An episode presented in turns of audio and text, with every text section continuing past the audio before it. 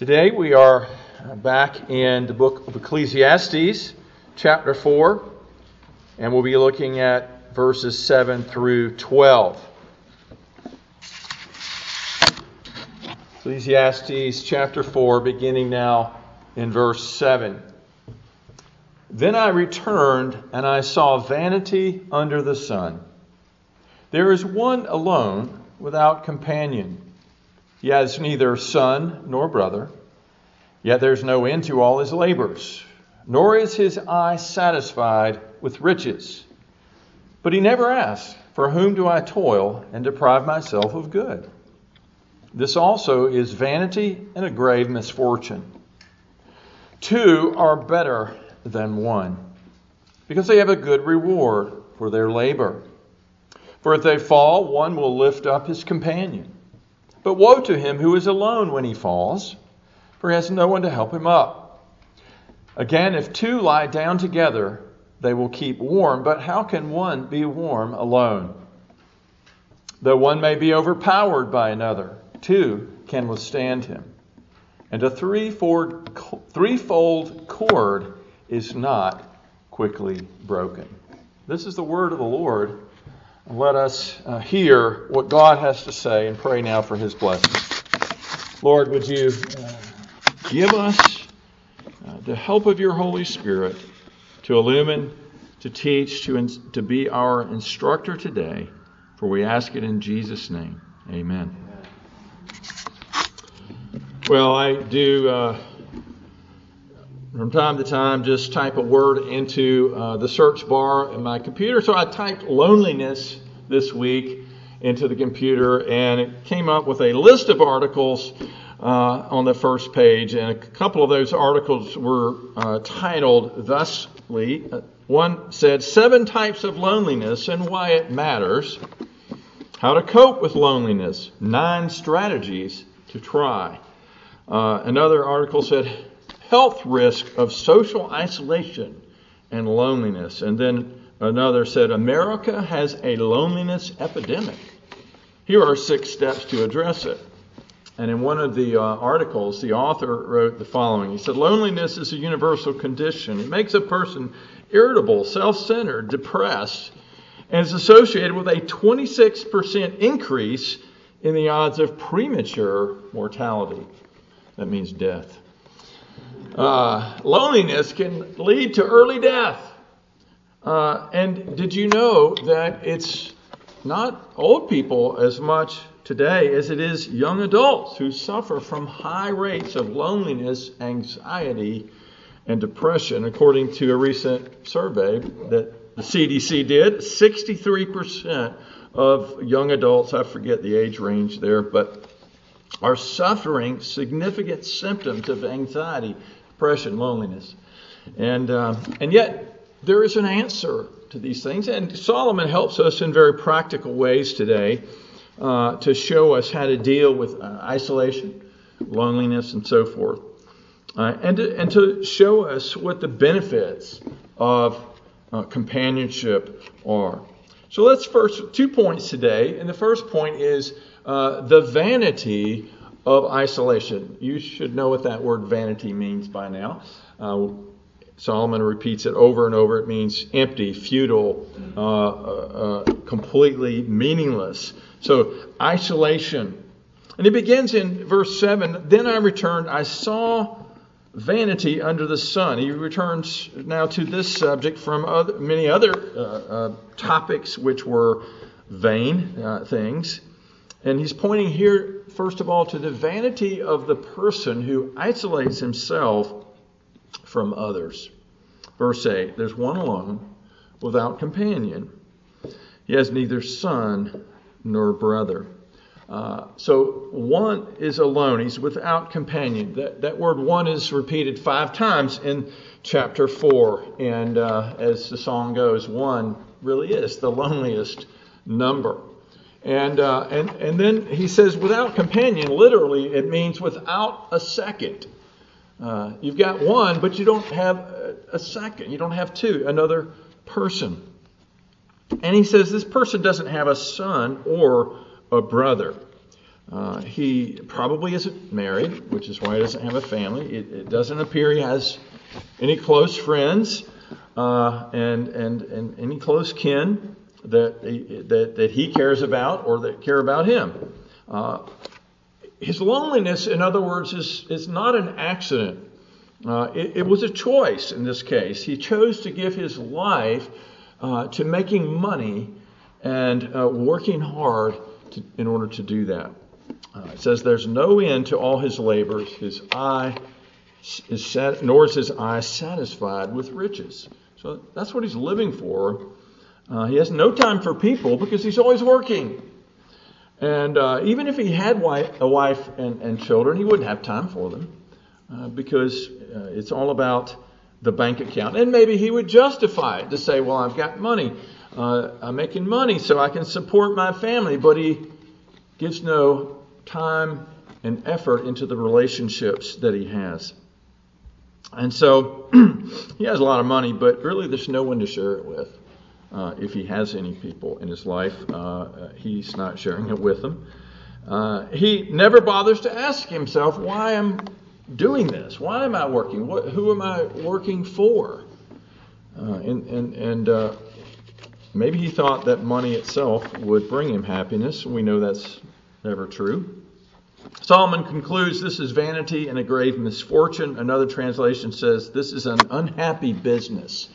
Uh, in other words, workaholism and this desire to get rich and this love of the things of this world, putting them first and putting them ahead of people in our lives, this is a recipe for misery. Uh, brought to mind uh, the character of Ebenezer Scrooge. We all know Charles Dickens' uh, Christmas, a Christmas Carol. And in that book, uh, he, um, he describes uh, Scrooge like this He says, No warmth could warm him, no wintry weather chill him, because he himself is cold. His heart is icy. You couldn't get any colder, so no winter weather could make him any colder. And you couldn't warm him up, he was too frozen. He was the very antithesis of the Christmas spirit, if you will, uh, in the book. Uh, he, instead of giving and joy and love for people, there's no empathy. There's selfishness and there's apathy, caring nothing about people. And it's interesting to read. Uh, there's a description in the book, uh, Dickens' book, about Scrooge's uh, youth. When he was a young person, he was different. And there was something that, that changed him along the way. But when he was in school, he enjoyed the, the festivities of Christmas and the company of his friends. And, uh, but he was neglected by his father. He, he lived in poverty. Uh, and his father uh, gave him no attention or love. And he became then obsessed with money. And uh, he didn't want to be poor. And, uh, and he cared nothing about other people. Over time, his greed overshadowed any empathy, any concern, any compassion for people. Do you know any people like that? Any Scrooges? Uh, well, have you seen any Scrooge like tendencies in your own life? Uh, that is, to, to put works, to put money, to put things ahead of the people that God has put in your life. Well, we need to remember, you know, first of all, what Jesus said. He says, man's life doesn't consist in the abundance of his possessions. Uh, what does it consist in then? Well, it consists in knowing God, knowing Jesus Christ, and then loving the people uh, He's put in our lives, loving our neighbor as ourselves, loving one another. But we look at the rich and successful, and we're, we're envious, and we think uh, if we could only have what they have, then then we'd be happy, and then maybe maybe we could. Then we think, well, well, if I just had every all my needs met, then I could start caring about others. It doesn't work that way um, because we'll, we'll, we'll, you know, the pursuit of riches never ends. We'll never think we have enough. So the thing is, are we seeking to build uh, our wealth or, or meet our own needs at the expense of our relationships? Are we, and are we experiencing loneliness? And is it our own fault? Uh, if so, uh, if someone is lonely in life, who is to blame? Well, often the lonely person will blame others. because they uh, have not befriended uh, the lonely person. Uh, Ch- Chuck Swindoll, in his commentary on uh, Ecclesiastes, lists three common cries of the lonely. One is blaming others. Why don't people love me and help me out of my problems? Uh, second is self pity. If only others realize how difficult things are me are for, for my life. And then there's the martyr complex. Nobody really cares. I'm all alone in this. Well, bemoaning the fact that we're lonely and then blaming other people for our loneliness will never actually cure loneliness. Uh, it only makes it worse. And so uh, you cannot enjoy life. You and I cannot enjoy life uh, as loners, and you can't certainly can't glorify God uh, if you stay to yourself and don't build relationships with others. And so we need people in our lives, and people need us. That's the thing. Uh, it goes both ways.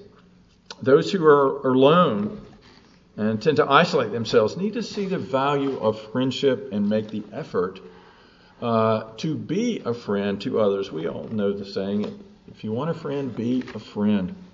But secondly, let's look then at the blessing, the blessings of companionship. In verse 9, he says, Two are better than one. What a simple statement. Right? It's just simple arithmetic. Two are better than one. Um, if you're, uh, you're doing anything almost, uh, it, it, helps to have someone uh, to to engage in, in the project or, or, or the, the effort that, that needs to be put forth in a matter. Well, Solomon states this two are better than one as if it's just an undeniable fact of life. And, um, and then he gives the cure for loneliness, companionship. And, and that truth certainly applies, we can see it very easily, uh, to the institution or the relationship uh, of marriage. In Genesis 2:18 we read, "And the Lord God said, it's not good that the man should be alone. I will make a helper suitable for him." So marriage is God's design and cure for loneliness, and and and we we we have a basic need uh, for companionship, for relationship, and marriage is one of God's good gifts uh, to uh, to remedy that. Uh, not everyone is called uh, to marriage. Uh, singleness is a gift for some, I'd say for only a few, and, and certainly some who have been married are now unmarried because of uh, divorce, uh, because of becoming uh, widowed, and so forth. There are different um, manifestations of the providence of God in each of our lives. But marriage is good, it's given uh, as a remedy for our aloneness. And, uh, you know, God, of course, understands and loves us. A relationship with God is is vital. Uh, we know that. And yet we need flesh and blood uh, relationships as well. We can't separate uh, God and say, well, I'll just, you know, it'll just be me and God. I don't need people. Well, that's, that's not biblical. Or we say, I don't need God. I'll just, you know, lean on people. That's not biblical either. Um, and solitude. I, I enjoy solitude uh, from time to time. And but eventually, uh, solitude turns into loneliness and uh, isolation. Uh, can you imagine Adam before Eve was created from his side? Imagine uh, the loneliness that he began to feel uh, even as God brought all the animals before him. And he says, you know, name all the animals. And, uh, and, and yet he got through all the animals, and there, there was not a helper suitable for him there was something missing, and, and he wanted Adam to feel that. And you imagine how alone he felt, the only human being at that moment on the earth. Um, and, and uh, only that woman that God made for him would be a true companion for him. Well, Solomon goes on to present four benefits or blessings of companionship. It applies to all relationships, not only to marriage, but marriage is a wonderful picture of of, um, of that companionship. And the first thing he says is, you know, two are better than one because they have a good reward for their labor. And it's interesting because the person who is alone, uh, all he's doing is working and, and earning money, and he's successful. But here he says, but when you have when you work together with a companion, with a friend, you can you can have an even greater profit. And, uh, and of course, it's more than just economics here uh, at, at, at, work and, and, intended by Solomon.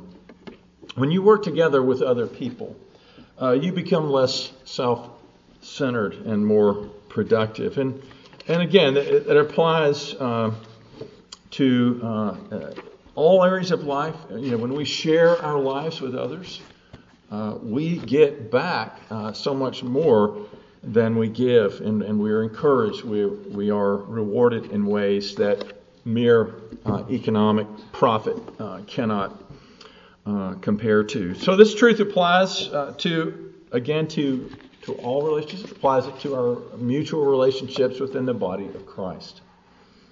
And uh, Proverbs 27 17 says, Iron sharpens iron, and one man sharpens another. Now, that can't happen uh, if we uh, keep ourselves away from the fellowship of others in the church. And uh, so we need we need each other uh, to help us grow in the faith. We learn from one another. We we don't just learn from the sermon. Uh, we learn from each other. I learn from you, uh, and we all learn from one another. And we also need to help each other in Christian service. In Mark 6, uh, verse 7, Jesus uh, called the twelve and he began to send them out two by two because Jesus knew the greater than Solomon. He knew that two are better than one. And John 4:36, uh, Jesus said, "He who reaps receives wages and gathers fruit to life eternal, so that both he who sows and he who reaps may rejoice together." You see, rejoicing uh, when we see God at work in serving the Lord, rejoicing is is is a whole lot more fun when there's someone else to rejoice with. Uh, maybe it's a prayer partner. Maybe it's uh, someone you study the Bible with. Maybe it's just the person you sit next to in church or in Sunday school uh, or prayer meeting, and um, you're able to share the joy of the Lord. And so uh, we we heard this past week of uh, someone's mother in our congregation who came to know the Lord. What a what a joy now all of us get to share in because we've been praying for this woman to come to Jesus Christ. So praise God uh, for that uh, rejoicing, sowing, and reaping and rejoicing together.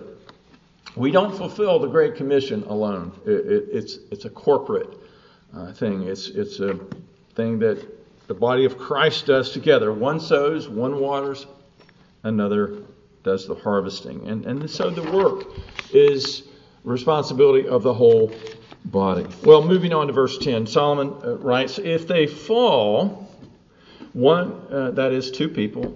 You've got, you've got two here. If they fall, one will lift up his companion.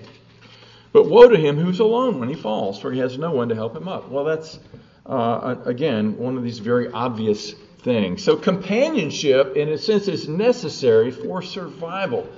Uh, uh, I, I, remember uh, when I lived in Colorado and, and it was in the winter and tons of snow on the ground, and so I, I wanted to go hiking, but uh, I didn't have any snowshoes, and that was what you would have had to do. But I waited for the snow to melt, and uh, so I decided to go hiking one day in the Rocky Mountains to a place I've never been. I decided to go by myself. And uh, it, the higher I got in elevation, the more snow did cover the, the path, and I was about to get lost. And I thought, what if I get lost, or what if I fall? And there's nobody here with me, no cell phones, nothing. You know, uh, was kind of a dangerous thing when you start to think about it. But uh, this verse is looking at uh, beyond the physical realities. You see, whenever we struggle, whenever we fail, whenever we fall in life, we need others to help us, um, to help lift us up. Chuck Swindoll again. He says this He says, We may pretend to be rugged survivors uh, tough minded winners and individuals. But the truth is that we all have weaknesses which call for strength uh, that others give. So we're dependent. We're, we're created to be dependent on God, but also uh, on each other. So God doesn't mean for us to isolate ourselves, uh, certainly from the body of Christ. We need to form close Christian friendships so that we can, first of all, be a help to others and then receive help when we need it. And there are lots of examples in the scripture of, of uh, friendships like this. Uh, there's Elijah and Elisha, uh, two prophets of God. And when these two men met, uh, the Bible says that uh, Elisha followed Elijah and ministered to him. Elijah needed Elisha uh, he needed his service. But Elisha needed Elijah to instruct him, to, to mentor him, and to, so that he might learn from him. Yes, Elijah was the master in this situation, and Elisha was the servant. But here's what A.W. Pink writes in his commentaries, gleanings here. Uh, the ties of affection bound them together. Elisha accompanied Elijah during the last 10 years of his earthly life. And during the closing scenes, we are shown how closely they were knit together and how strong was the love uh, that they had for each other. So uh, it, it, was um, more than just I'm the boss, I'm the master, you're the servant. Uh, there was a cl- very close and affectionate relationship. Another example in the Bible of close uh, friendship is, is Ruth and Naomi.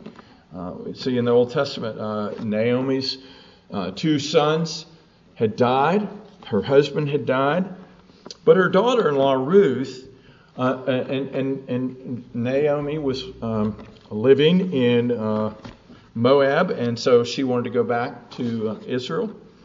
And Ruth insisted, even though she was from there, from Moab, uh, she insists on going back with Naomi. Uh, she said, Entreat me not to leave you or to return from following you. For where you go, I will go, and where you lodge, I will lodge. Your people shall be my people, and your God my God. Where you die, I will die, and there will I be buried. So there's a commitment, yes, to Israel's God. Your God will be my God, but to this relationship that had begun with, uh, with a mother in law and her daughter in law. And then there's David and Jonathan, classic example. King Saul was hunting David down, and Saul's son Jonathan uh, reached out and was a great help uh, during this difficult period in David's life. And, and so they became close friends. And the Bible says the soul of Jonathan was knit uh, to the soul of David, and Jonathan loved him as he loved himself. Well, that's Christian uh, fellowship. That's true companionship. But David also, interestingly, had another friend, a different sort of friend that he needed when he got into another sort of trouble. Uh, Nathan, the prophet. Uh, when David sinned, and he sinned gravely, if you will, uh, when he uh, committed adultery and then committed murder. Uh, when he sinned, 2 Samuel 12 7 says, And Nathan, the prophet, said to David, You are the man. Thus says the Lord God of Israel. So Nathan cared enough to confront David with his sin. Do we have people like that in, in our lives who are willing to do that? Uh, David had lingered in his sin and not repented. He he um, he hesitated to to turn to the Lord, and so Nathan comes along to spur him on. And, uh, and, and in 2 Samuel 12 13, David says to Nathan, I have sinned. You're right. I have sinned against the Lord. And then Nathan says this to David The Lord has also put away your sin. You shall not die. So here we see, first of all, he was willing to confront. He cared enough to confront. But then he also cared enough to comfort him with the good news of the gospel, if you will, with forgiveness. And this is what Christian brothers and sisters do for each other. Uh, we don't just ignore the sins in our friends, Christian friends' lives. We don't also, on the other hand, we don't just uh, beat them up and look down on them for their sins. We encourage them to confess and be forgiven and, and, and, and offer that hope of forgiveness. And so, good friends care enough about each other, good Christian friends, to tell each other the truth about our sins and about the gospel. But next in verse 11, uh, Solomon says this He says, If two lie down together, they will keep warm, but how can one be warm alone? Well, an obvious benefit of marriage uh, is you don't have to have the uh, thermostat set so high, you know. Um, and uh, but in ancient times, and I think this is probably what he's referring to. In ancient times, travelers on cold winter nights uh, would rely on uh, each other for warmth. They would sleep close together. Uh, you know, I've heard you know back to back sometimes, so uh, that uh, these people could stay warm. I mean, you know, there's the issue of freezing to death. You know? Uh, hypothermia, and, and, and I've always heard this that if, if someone is hypothermic, and let's say you're out you know hiking or camping, uh, the, the, if you really need to, to increase the body heat of someone, you get that person and, and another person who's just fine, and you put them together in a sleeping bag, and that transference of heat uh, from one to the other can save that person's life who is hypothermic. Well, verse 11 obviously can be applied uh, in other ways to, uh, for example, to a friend who uh, needs comfort and who is in need of emotional support. Um, we, we know how cold people can be, and, uh, and, and so when someone has mistreated us, someone who you know, has, has hurt us, we feel left out in the cold, if you will, uh, it's helpful to have a friend who who provides emotional support and say and tells us it's going to be okay. And you know they may not care, but I care. And uh, so it's it's so helpful uh, to have a friend who uh, will give us that shoulder to lean on in such times. It's helpful to be a friend who provides that shoulder to lean on. I couldn't help but think of another song, the James Taylor song that, that I grew up listening to. You've got a friend. Uh, I know the, the music will come to your mind, but I'm just going to read it. I'm not going to sing it. Uh, hey, ain't it good to know you've got a friend? Uh, people can be so cold. They'll, they'll hurt you. They'll desert you. Well, they'll take their soul, take your soul if you let them. Oh, yeah, but don't you let them. You just call out my name. And you know, wherever I am, I'll come running uh, to see you again, winter, spring, summer, or fall. All you got to do is call. I'll be there. Yes, I will. You've got a friend. Ain't it good to know you've got a friend? And uh, we can be thankful that we have a friend in Jesus who's closer than a brother, but we need also those brothers and sisters in Christ uh, who care for us. Jesus wants us to do that for each other. Lastly, in verse 12, Solomon writes, Though one may be overpowered by another, two can withstand him. And a three four, I can't say that. A threefold cord is not quickly broken. Uh, uh, obviously, uh, again, when in the in ancient times, if you traveled certain roads, you knew that you, you, are very likely to be robbed. You don't travel those roads alone. You need a traveling companion, and you're less likely to be robbed by a lone robber if there's two of you. And so, um, but but again, it applies to not only physical, um, you know, protection from physical attack. It applies to, um, again, to to those who may attack us verbally uh, and so forth. Uh, you know, friends can help put an end to rumors.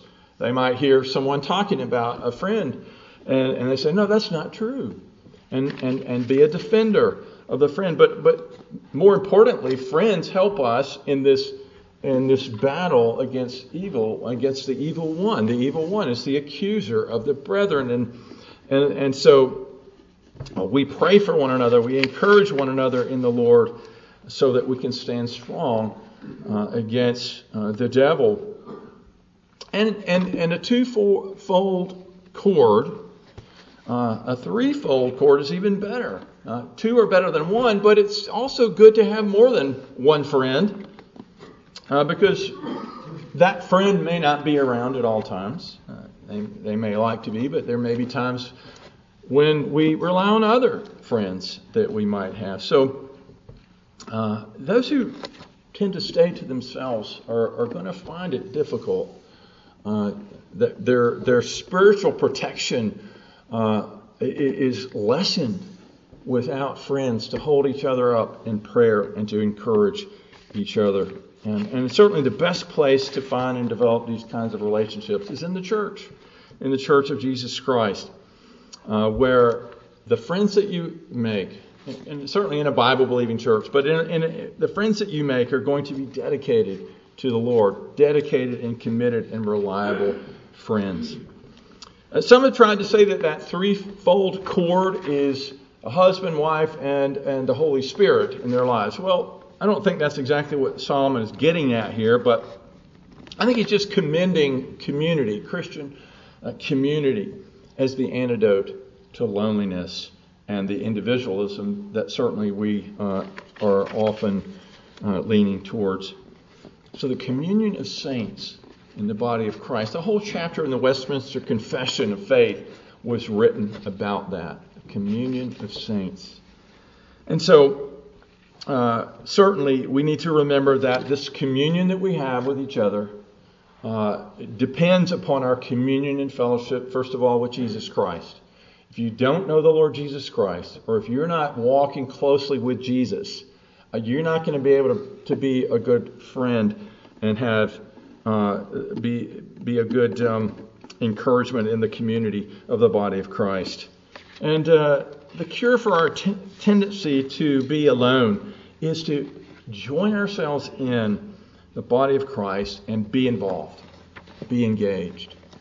Uh, don't just don't just be on the fringes. Uh, get into things and get involved with people's lives. And so, uh, the strength that we have in order to do that comes from our communion and fellowship with Jesus. Uh, that is very, very important. And so, the closer we are to Christ, the closer we can become and, and better friends to the people that God puts in our lives. Well, uh, we all need uh, this closeness with each other uh, and Christian fellowship. you know, you might be on fire for the Lord, but if you're by yourself, uh, that, that's not going to last very long. Uh, you take a coal out of the fire, and you know what happens. It goes out rather quickly. But when we're all heat together, we the fire kind of keeps we keep each other burning. And uh, Charles Bridges, in his commentary, says this. He says, The most lively Christian, uh, left alone, is in danger of waxing cold in selfishness. But the precious communion of saints warms the Christian from the very center. The strongest among us need the community of faith. Uh, but sadly, uh, there are some who still want to remain isolated. And we see this today in our culture. People say, you know, I don't, I don't need the church. I've got, you know, I, I have my relationship with the Lord. That's all I need. Um, and they don't want to join a church. Uh, Bridges said this. He says, but surely it's better to belong. Uh, and one of the reasons people give is, you know, the church. There's so many problems. I mean, you know, every church has this problem. This problem is there's no there's no good church around. But he says this. He says better to belong to an imperfect, though not heretical, of course, imperfect church than none. Better to continue steadfastly in the apostles' doctrine and fellowship, and in breaking of bread and in prayers. Uh, every church is imperfect. Some are heretical, yes. Don't join those. Uh, better to be by yourself than in, in, in, a church that is really a synagogue of Satan. Uh, but there the rest of us are imperfect churches trying to do uh, the right thing, trying to believe the right things, and proclaim the truth. But we fall short. And yet, to continue steadfastly in the apostles' teaching, fellowship, breaking of bread, and prayer is vital. Are you committed to the Lord Jesus Christ today? Then are you committed also to one another? Think of all the one another commands in Scripture. You can't live those out by yourself. Uh, it, it must be in the community of the church. And so you need the church, and the church needs you. And I praise God uh, for the love uh, that is present in, in, this congregation. That there really is love for each other, but you know sometimes people do uh, fall through the cracks. Sometimes people are on the fringes, and we need to do our best to uh, to to keep our eyes open for people who may uh, feel uh, a little alone. And those who are feeling a little alone, you need to take a little extra step take a little extra courage to get involved and uh, and see what happens. Well, let us continue as saints of God to love one another, to pray for, for one another, to support one another, to be the family of God that He's called us to be. Uh, let us in our marriages continue to love one another, to support each other, and not take each other for granted, because two really are better than one.